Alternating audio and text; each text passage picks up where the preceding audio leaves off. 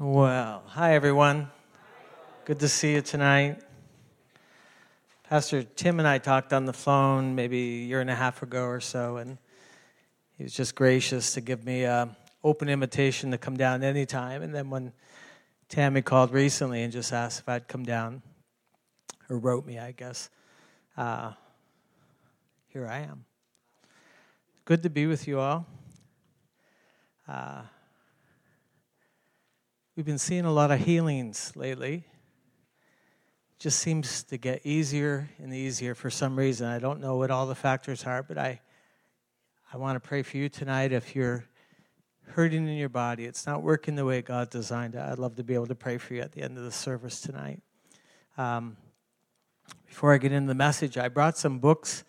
Uh, I don't make any money from the books, we just go back into publishing more of them. And so, but they are powerful, powerful tools. We're hearing amazing things out of some of these books.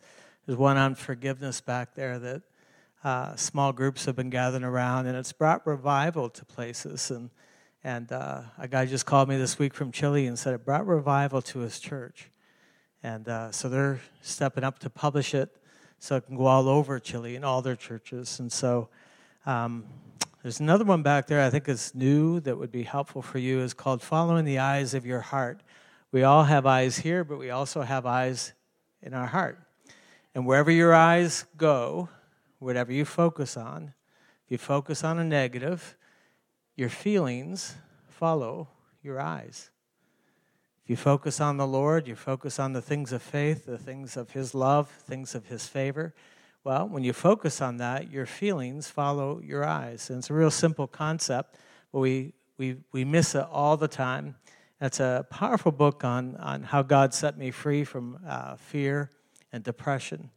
And uh, if you've struggled with that or you're wanting to work with people who struggle with that, it's, an, it's a powerful textbook on how to set people free. And so there's a bunch of goodies back there, and if you get time to do that at the end of the the meeting. That'd be great. Anyway, thank you, Pastor Tim, for having me down.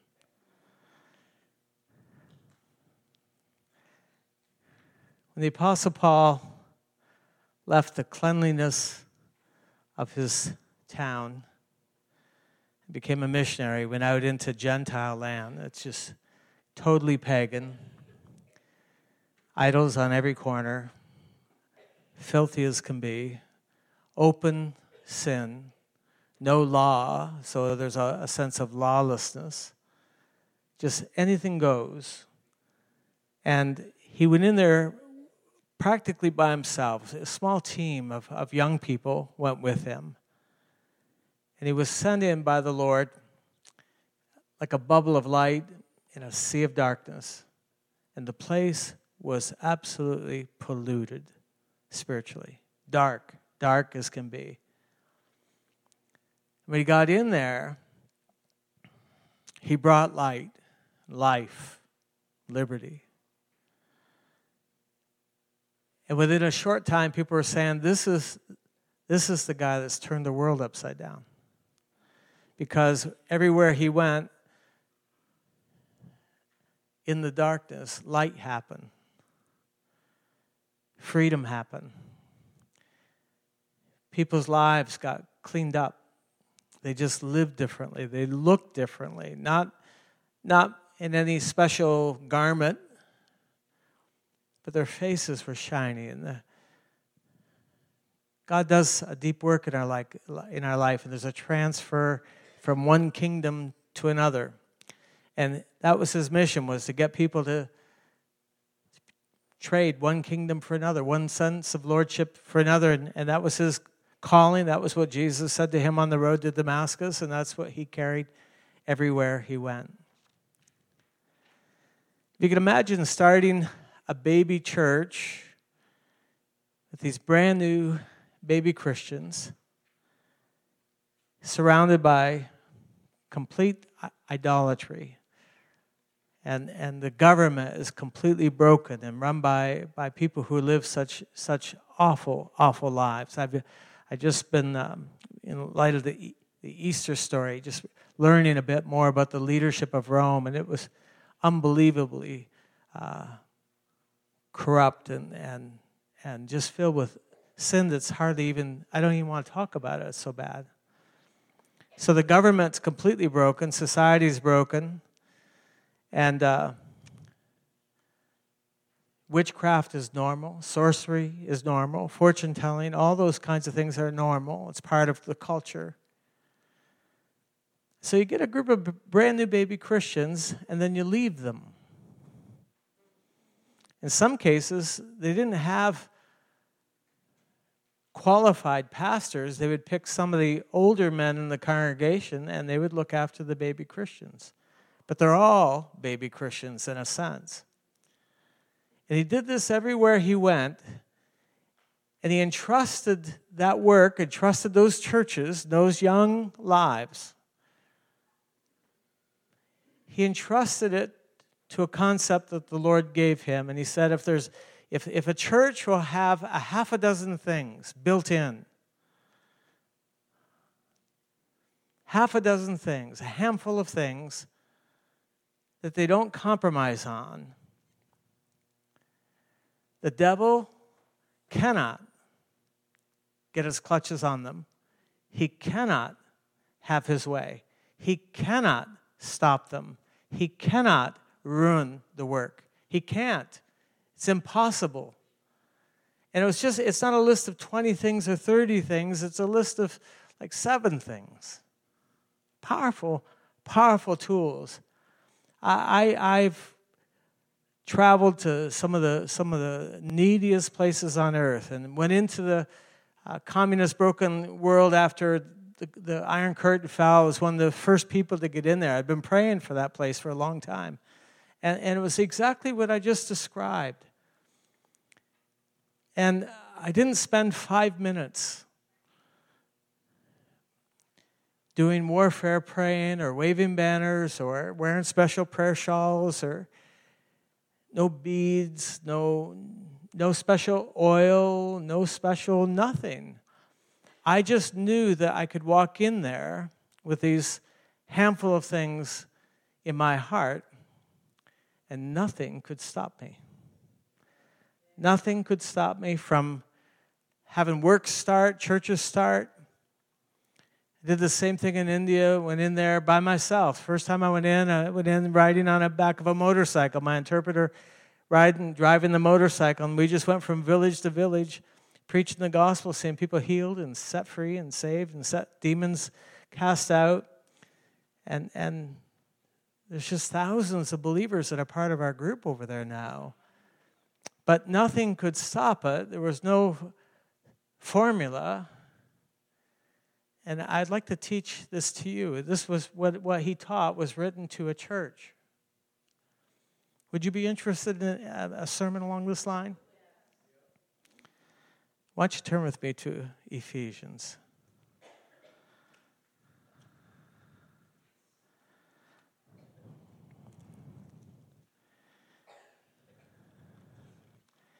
It's just Ephesians chapter 6. When Paul was among the Thessalonians, he, they were brand new babies, brand new babies, probably not quite a month old and he got run out of town.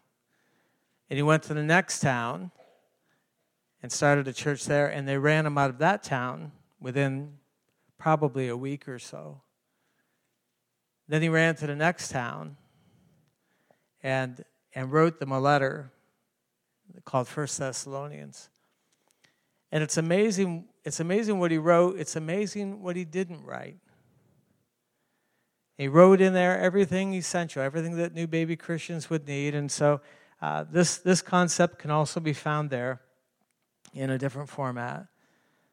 But he says in verse 10, chapter 6, verse 10, finally, my brethren, be strong, strong in the Lord and in the power of his might. Put on the whole armor of God. Some translation says the entire armor of God. It's, it's whole, it's complete. Uh, he doesn't, you don't have to add one single thing to it. I, I've been in churches where they believe that if they wave banners, it's certain banners, certain color banners, it'll stop the devil. If they wave other banners, it releases the Holy Spirit. Well, if you believe that, of course, it's not in this list, but if you believe that, after a while, you can't stop waving the banner. How could you stop? It would allow, it would allow the devil to walk right in and do something. How could you stop waving a blue banner? The Holy Spirit couldn't move. And we buy such ridiculous concepts. And that's, that's commonly taught. That's an amazing, that's like taught as a revelation, like a high revelation. Well, Paul missed it. It's not in his list here. He says, Put on the entire armor of God that you may be able to stand against the wiles of the devil, the mental trickery of the devil. So he's writing this to a church. So we don't wrestle with flesh and blood, people are not our enemies, but against principalities and powers, and against the rulers of darkness of this age, against spiritual hosts of wickedness in heavenly places. Therefore, take up the whole armor of God, that you may be able to withstand in, a, in the evil day, and haven't done all to stand. Now, normally when people teach this, what they do is they, they, they illustrate it with Roman armor, uh, an actual helmet and breastplate and sword. And something I, I realize um, when we emphasize that stuff, we, we de emphasize the real issues. So I, I don't want to even get into that tonight, but, but let me just say this. He says, if you'll walk in truth, and he's not talking about just Bible truth. He's not talking about just walking in the Bible. He's talking about walking in integrity, walking in honesty with each other, being honest. The devil can't get his hooks in you. If you got a group of people who live in a high level of, of truth with each other, the devil can't work he, because everything he does is, is deception. Everything he does is crooked. Everything he does is deviant. Everything he does is below the radar. Everything he does is, is a lie. He can't work in truth, not complete truth, not complete truth in terms of relationship, being honest with each other. He said, walk, walk in honesty, walk in integrity. Then he says, we need to be right with God, and we need to be right with each other. And if we'll live in a, a, a, kind of rightness where we treat each other right and we relate to God on His terms of righteousness, the devil cannot do anything. And I, I hear people say, well, there's, there's stuff happening in our church and it's not right. The way we treat each other is not right. The way we uh, relate to each other is not right. I, I, remember meeting one guy, he was a Mennonite and wasn't going to church, and I was trying to get him to come to church, and he wouldn't come to church. He was a used car salesman. And, and I said, How come you don't come to church? His brother was a pastor, and he grew up in the church. I said, How come you don't come to church? He said, I'll tell you why. He said, Everybody comes here, they want to buy my cars, and they want the Mennonite price. I said, What's that? He says, They want they want it, they'll say, I'll give you 5% or maybe 10% above what you paid for it. What did you pay for it? Tell me what it cost you, and then I'll, I'll give you. He said, They don't want me to eat. He said, It's not right. And it's not. It's not right. If you got a Christian businessman, a plumber, a guy who fixes your furnace, or a mechanic, pay him. Give them what's right. Treat them right. What he'll give you in, in kind isn't some great discount. What he'll give you is integrity. You won't get ripped off. That's worth, that's worth paying him more. he won't take advantage of you. So if we don't treat each other right and we don't treat God right, and, and treating each other right is huge to him, so much so, he says, Look, if you come to the altar and you're offering your sacrifice, you're presenting your gift before God, and it comes to your mind that there's a breach, there's a breakdown in relationship, he's go make that right. Make that right. Then come offer your gift.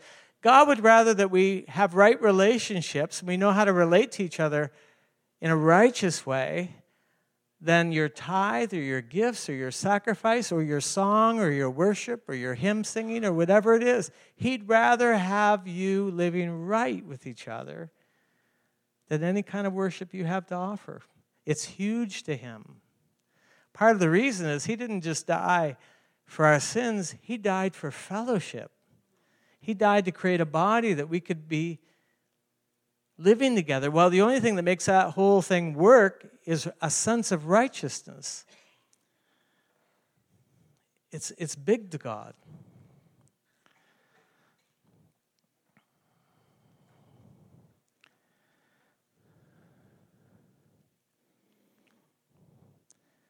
I preached something somewhere on the other side of Christmas. And I remember going home thinking, that was a good sermon. And then about two in the morning, I woke up and the sermon kind of came back to me with a face attached to it. And I knew that there's a brother that I, I had nothing more to do with. We used to have fellowship, but now we don't have any fellowship at all. I just had this, this sense. I didn't have to get beat over the head to know that his face and that sermon go hand in glove, and the Lord's bringing it back around to me that he wasn't asking me to become best friends with him. He wasn't asking me. Everything had been forgiven, but I was avoiding him. I wouldn't. I wasn't interested in seeing him again. The idea came. It's Christmas time. Why don't you call him and say Merry Christmas? Then ask him to meet you for coffee. I didn't want to. I told the Lord, I don't want to. I don't like him. I don't want to be with him.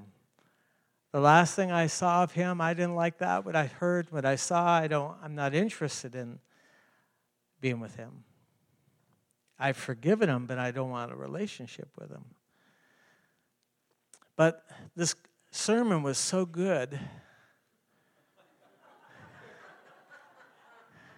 that I couldn't enjoy it because it was speaking to me and I couldn't enjoy it. I couldn't preach it again. I couldn't, if I didn't live it, if I didn't act it, it wouldn't be right. So I called the guy up. He was completely surprised to hear from me. And I said, Would you want to meet for coffee? He said, Absolutely. We didn't get into all the details of the reasons why we don't fellowship anymore. We didn't have to, but it, he's a grandpa, so he told me grandpa stories. I told him grandpa stories. We just talked about new jobs and life and all the stuff that's happened over the past 11, 12 years since we've seen each other. And that was, it was just as pleasant as that. Well, someone else came to my mind. Except it wasn't the Holy Spirit, it was my own heart saying, it just felt so right to do that. Do it again. Here's another name. So I called them up and I met with them. I end up, before Christmas, I end up meeting with about nine people. Not because the Holy Spirit was hounding me or making me or God was forcing me. It just felt so right. See, you can get to a place where you hunger and you thirst for righteousness on every level. It, it's so satisfying to be right with God. It's so satisfying to be right with people. So Paul is writing to a church, and he says, Look, a church, major on righteousness, live right, do right, live right with God, live right with each other, and the enemy can't get in. Isn't that powerful? So simple. He said, verse 15, he says, If you walk in reconciliation, trying to get people to have peace with God, and walking in a kind of reconciliation where you reconcile people to God and, and people to people, turning the hearts of children to their fathers, the hearts of fathers to their children, the enemy can't get in. He said, if you're just busy and everywhere you go and in your wake is reconciliation, bringing peace.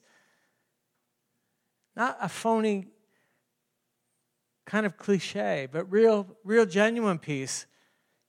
where everywhere you go, marriages are better. Everywhere you go, brothers are wanting to be back together. Everywhere you go, churches relate to other churches better. Everywhere you go, people are, are being turned to God and to each other. He said, if you're busy doing that, the devil can't get in. It's funny when I see someone who's always fighting and fussing, I just know that there's not there's no witness. There's no they're not reconciling, they're not evangelistic, they're not leading people to Christ, they're not busy getting people connected with the Lord and him connected with them. They're not busy. And so what happens is the enemy just gets their their their whole life spinning out of control in a negative way, kind of in a downward spiral, and they're not effective in getting the gospel out, and he has them. They don't know it, but he has them. How many times have you seen churches that get so focused on the color of the carpet or, or, or, or what mode of uh, some, some ridiculous thing that we're going to do in church? How, and we fight over that, and we spend all the time focused on those things, we're not doing anything to get people reconciled to God. I think our part of our way of keeping free, keeping out of his clutches, keeping his mind games at bay, is by how we live the gospel of peace out towards other people. And if we're evangelistic and we're, we're out there trying to get people reconciled to God, you don't, you don't even have time to, you don't even care about the color of the carpet. You don't care what hymn book you sing out of. You don't, you, it's so much beside the point.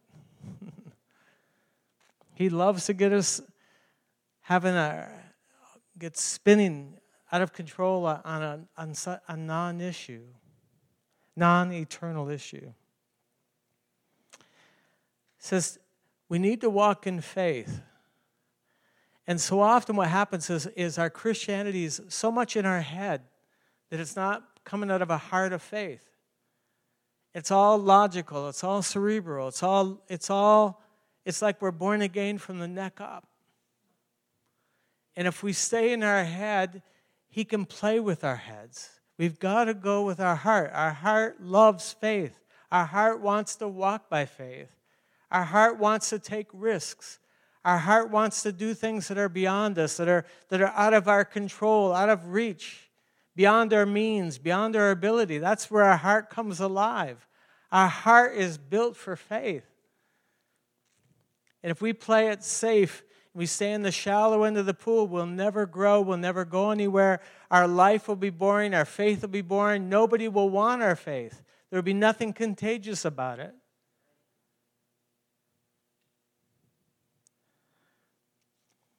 And I see it so often. I, I, I see it I see it in churches where everything is all, all worked through at a board level and it's all safe, it's homogenized. Someone, I think it was John Wimber, he said, How do you spell faith?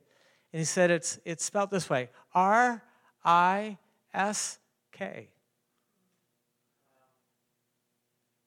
And without it, we don't do very well. We have to be shooting for something. We can't stay the same. Christian life is defined, it's described in the scriptures like a river. It has to be moving forward, it has to be going somewhere. If it stays the same, there will be scum on the surface. The thing will die. We have to extend faith.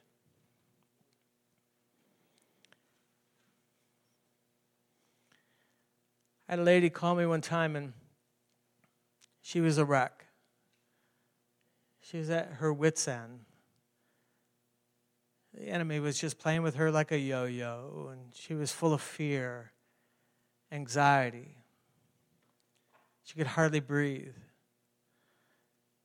So I went to her house to pray for her and her husband. And when I began to pray for her, I, I immediately saw her shield was strewn off to the side and her sword was stuck in the sand. She wasn't using it.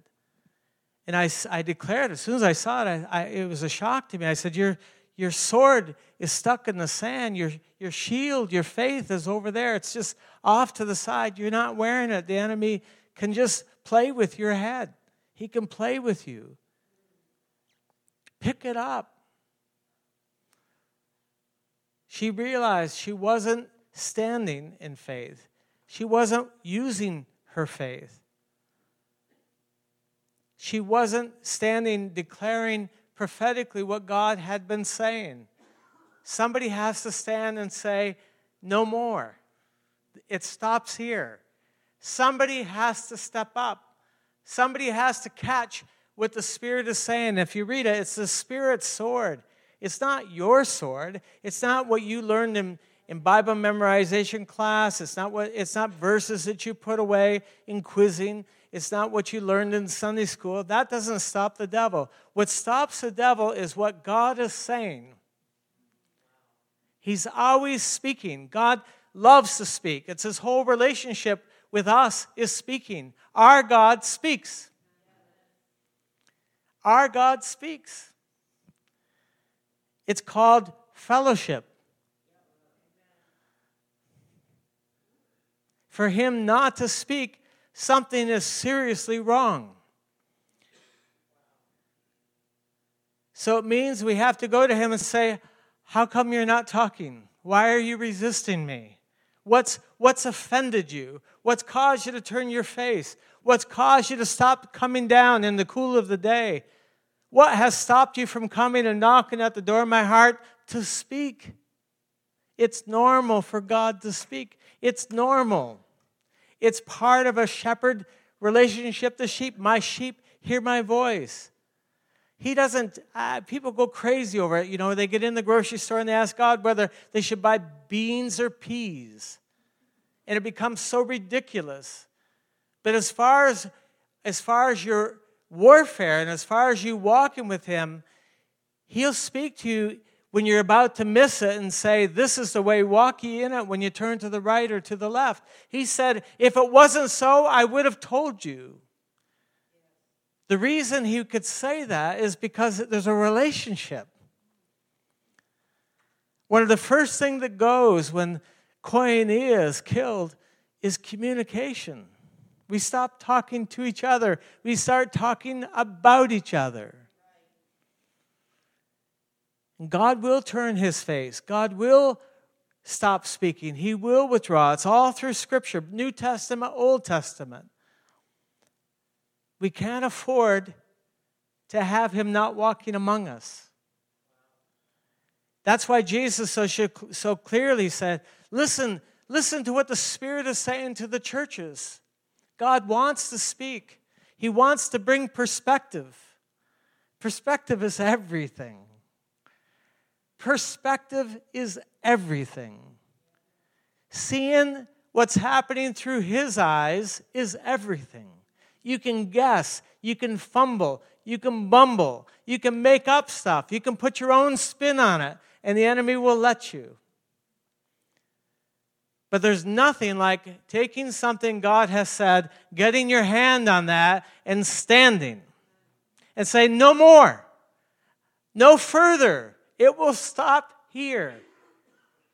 And, and you can see it when the devil himself, Satan himself, comes up to Jesus, who's by himself,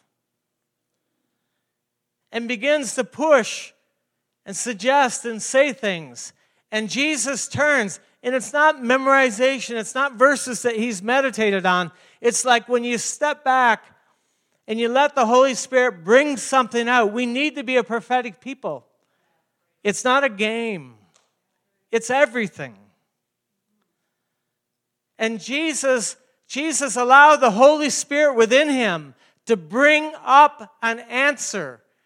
And when he declared it, the devil left. He couldn't stay. He came back around again, the same thing happened. That's called the sword of the Spirit. It's a perfect demonstration of someone stopping the devil from having his way, from having his day with the Word of God. Somebody has to declare it. Notice, notice what Satan couldn't do. He couldn't make Jesus do anything. He couldn't push him. He couldn't push him off the pinnacle. See, because there's legal limits to what the devil can do. There, the devil is limited. He cannot just do anything he wants to do. Listen, he can only do things, he can tempt us to a certain degree, but he also has to always, there has to be a way out. He can bring persecution to a certain degree, but he can't just do whatever he wants to do. He can't kill you, he can't kill a church. He can't kill you. He can't destroy you. If he could, you'd be dead by now. If he could, Billy Graham would have never preached. I hear Christians say the most ridiculous things. They say, I was going to go to church, but the devil gave me a flat tire. The devil gave you a flat tire? Yeah, I was just going to go to a prayer meeting, go to church. The devil gave me a flat tire. The devil gave you a flat tire. That means, that means he can just give you another flat tire. He, that means you can never go anywhere because he'll just keep giving you flat tires. What's stopping him? If he can give you one, why not a dozen? One guy came up the steps one time to church and he said, Boy, he says, I was going to give my testimony tonight and the devil gave me a sore throat. I said, The devil gave you a sore throat? He said, Yeah, I was going to give my testimony. I said, Brother, your testimony is not that great.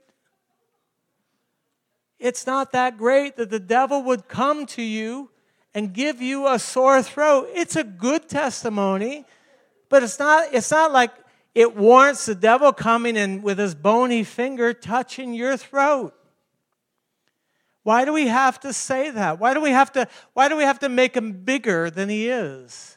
Why do we have to give him more power than what he has? Why do we have to say he has a right to walk into our churches and walk into our homes and just do whatever he wants to do? He can't. He can't. All through Scripture, you see him on a very short leash. He goes to heaven and he walks by the throne of God, and God says, Hey, where you been? What have you been doing? give an account. Where you been? He's, well, I've been doing, I've been going here, I've been going there. He's on a very, you know, he can't, he can't even litter on the streets of uh, the courts of God. He can't spray graffiti on the walls of God. He can't say anything to God that's a, in a smart aleck tone. He, he's on a very short leash. He really is. That's part of the part of the helmet of salvation is knowing legal limits of what God will and will not do, what you can and cannot do, what the devil can and cannot do. Now he can drive a truck right through a church if they're living if there's unrighteousness. He can li- he can drive a truck right through a church with filled with pneumonia, filled with explosives. He can wreck a church if if they're not living a right relationship to each other and they're not standing the way they should be standing, they're not walking the way they should be walking. But it's not like it's not like you have to find 20 things. It's only a handful of things. It's only a few things. But we get so caught up in the non-essentials. We get so caught up in the in the warfare stuff that just is insane. It's not even biblical. It's not even right.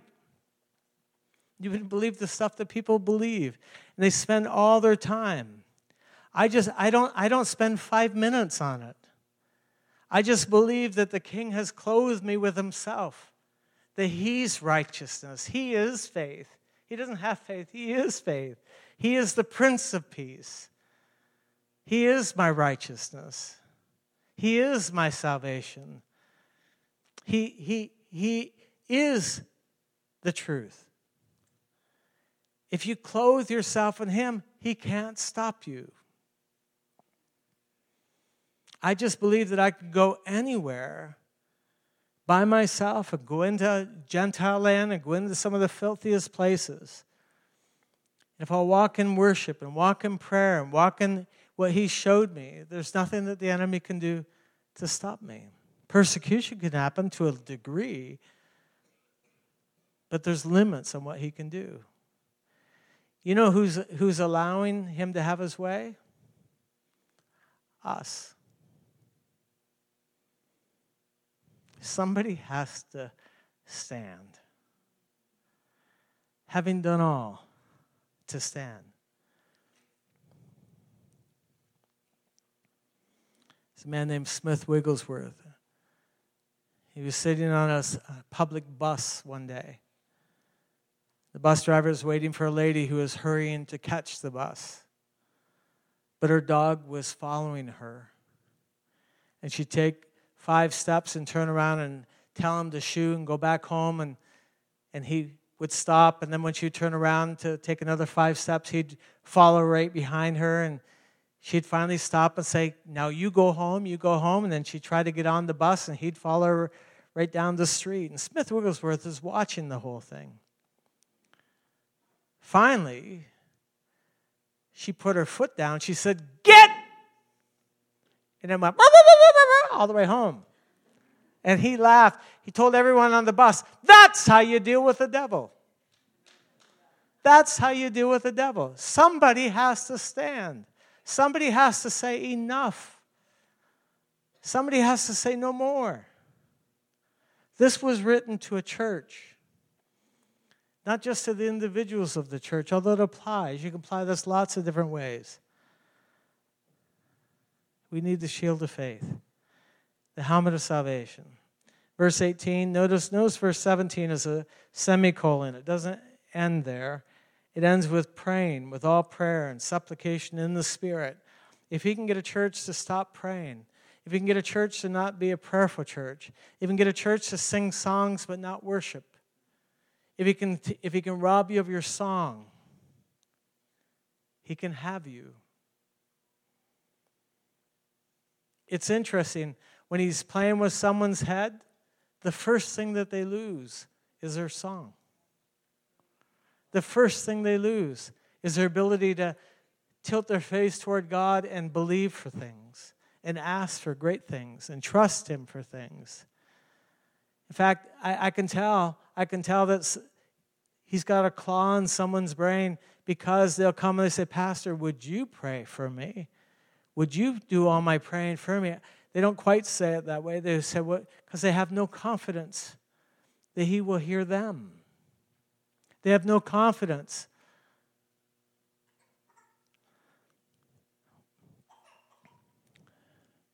One time, uh, my computer broke, and I took it to a shop. This is before I had a Mac.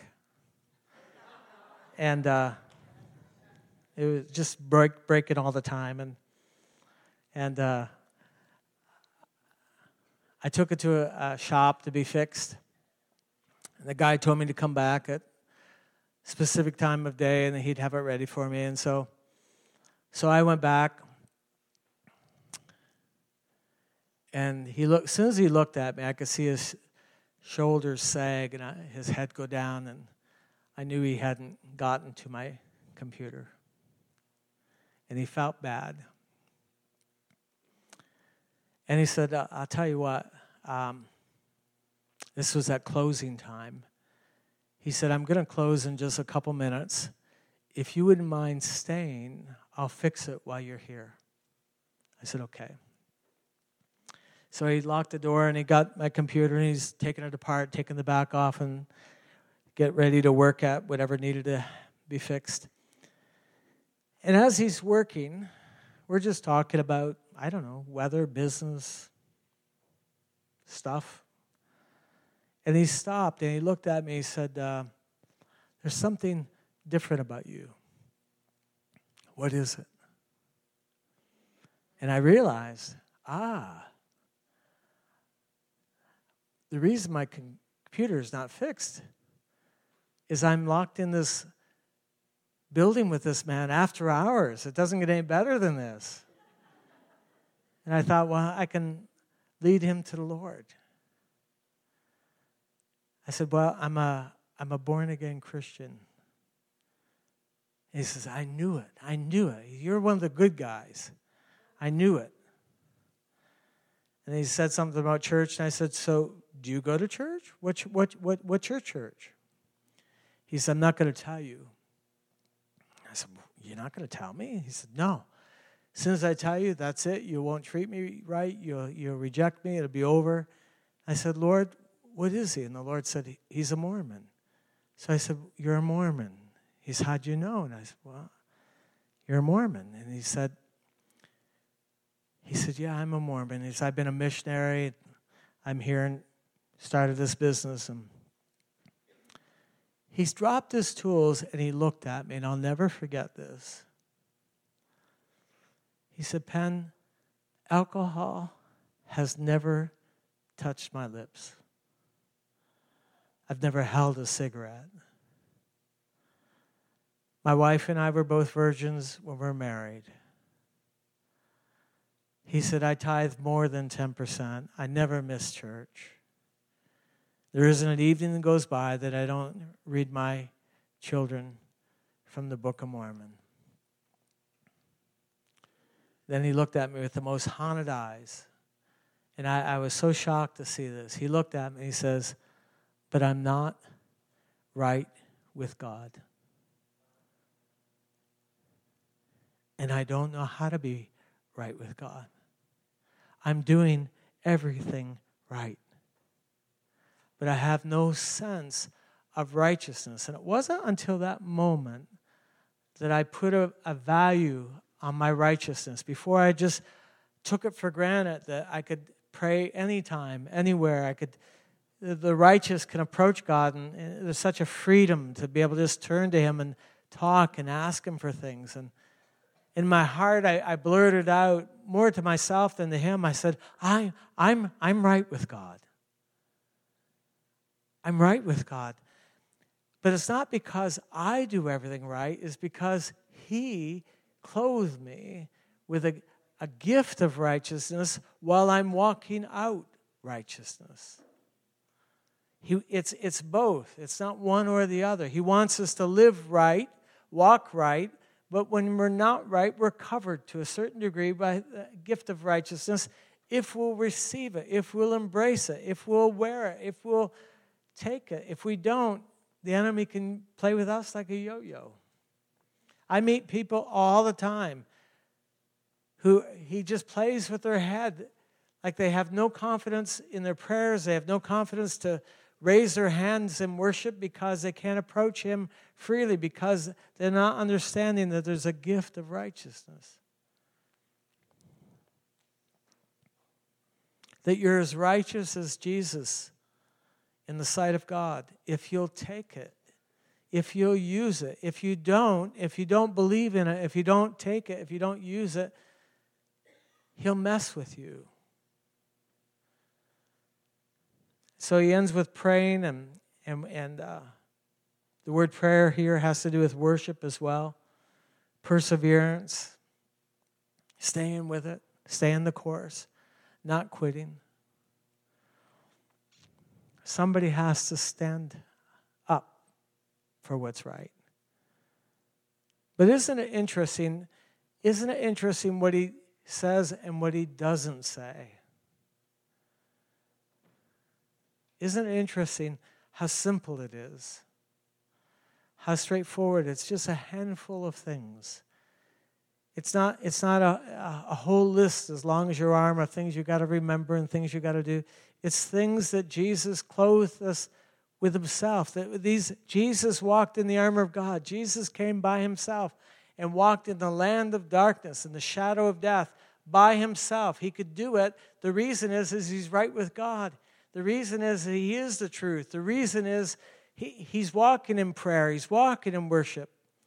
The reason is he's walking by faith. The reason is he is resting in God's salvation. He knows what the devil can and cannot do. He knows what he can and cannot do. He knows what God will and will not do. He's walking in this armor. Maybe that's why Paul wrote to the Romans, he says, Put ye on the Lord Jesus Christ. Be clothed with Jesus. Well, how do you do that? You do what Jesus did. Jesus was walking in the gospel of peace everywhere he went, and the enemy, through people, the enemy in the wilderness couldn't get a hold of him. He said, The enemy comes, but he finds nothing in me. He can't get his hooks in me. And that's true of Jesus, it's true of you, and it's true of churches.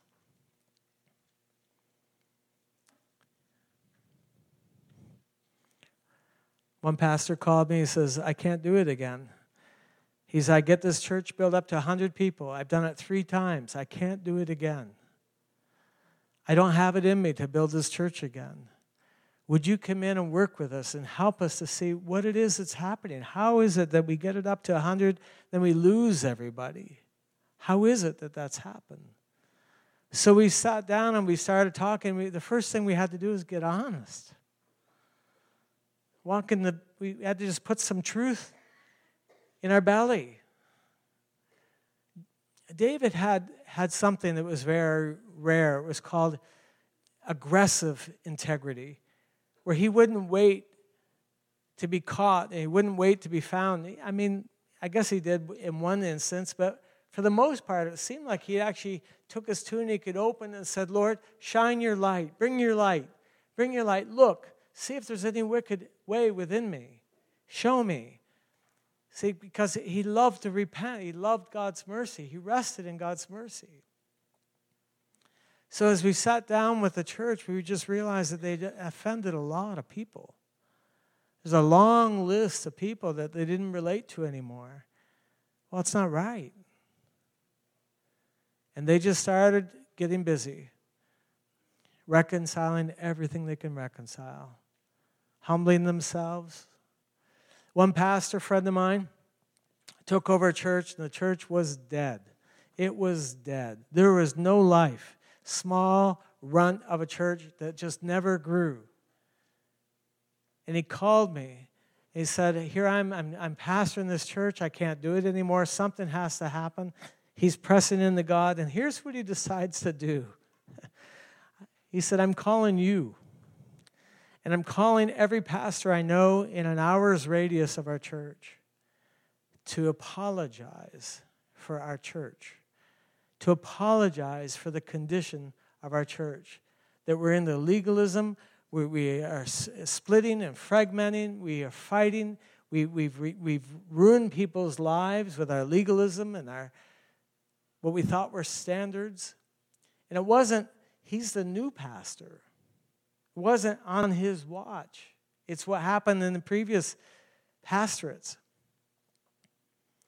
So he called me and said, I just want to apologize I want to make things right with God. I want, I want to get back, get our church back under the blessing of God. And that guy, he went and he walked throughout the entire village and he knocked on every door in town and said, I'm the pastor in town of the church, the stone church here in the corner. Before you say anything, I just want to apologize for our witness. I want to apologize for how we've lived our life. It's not the way Christians should live, it's wrong. We're sorry. We regret it. Please forgive us. And he went from house to house, door to door. Took him months to go through every step he could take. I don't know what you need to do or what my church needs to do. I have to get that from the Lord. I have to find out what he. You know what? That church now is the largest church in that whole region. I don't know how many services they have. They got a bigger building. They have, in fact, they have they meet in about four different locations. It's the largest church. Thousands of people relate to that church, and it went from nothing to something. And it's not the numbers are everything, but I'll tell you, God opened a window. He opened a, win- a window over that church, and something fresh came in. Something that people wanted.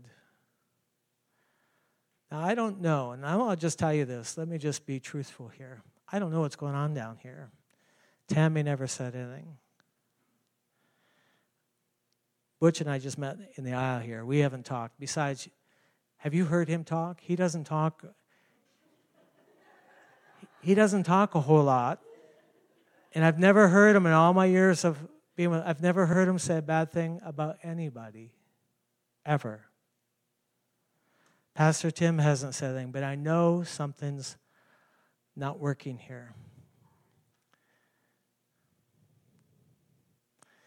But if you will pray, if you'll get honest, raw honest, honest till it hurts,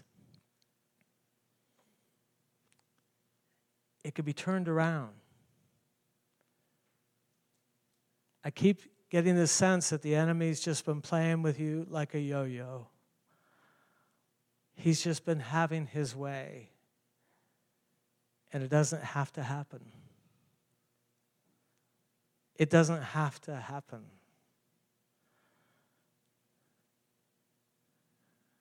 You have to find out what to do. And it's not guessing. In fact, we already sang about everything about it tonight. It's hearing from God. And I believe He can speak to you as a people. But something's not right. And it has to change.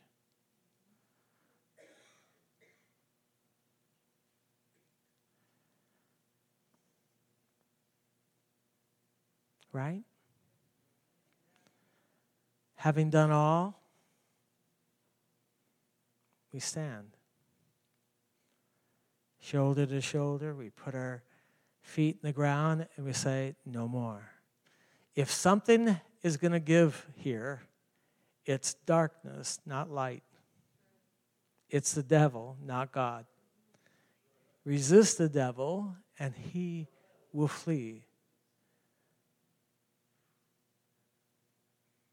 But he can do what he has a legal right to do. If God doesn't give it to him, like in the case of Job, that's a legitimate example. And someone else has given him permission.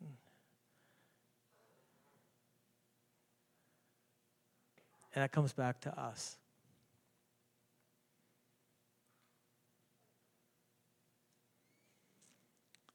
This is a good church. I remember when it started. I was one of the first speakers when it turned over to Gateway. I celebrated with you. I think I was in um, when, somewhere in the first month that you guys were meeting down here. This is a good church. It has a purpose in this community, has a mandate from God. But we have to do that. We have to find it. We have to do it. We have to stay with it. And somebody has to stand. Amen? I've said enough because I don't know what I'm talking about. Except I love you. I have friends here, the people that I care about here. Let's stand together.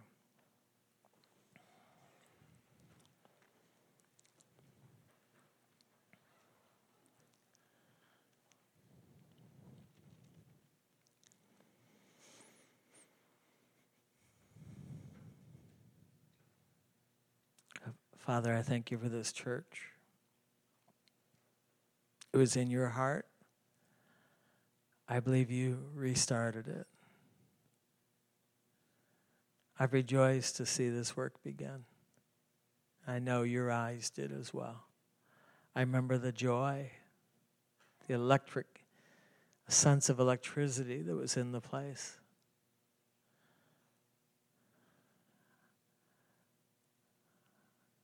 Father, I'm asking you cause this church to shine, that you would pour in fresh oil, fresh grace, that you would illumine what needs to be illumined. Lord, there be no guessing. I'm asking, Father, that you'd send light. That this church would be a light. This is a dark place, and it needs a good church. Lord, pour in whatever it takes to make a difference in this community.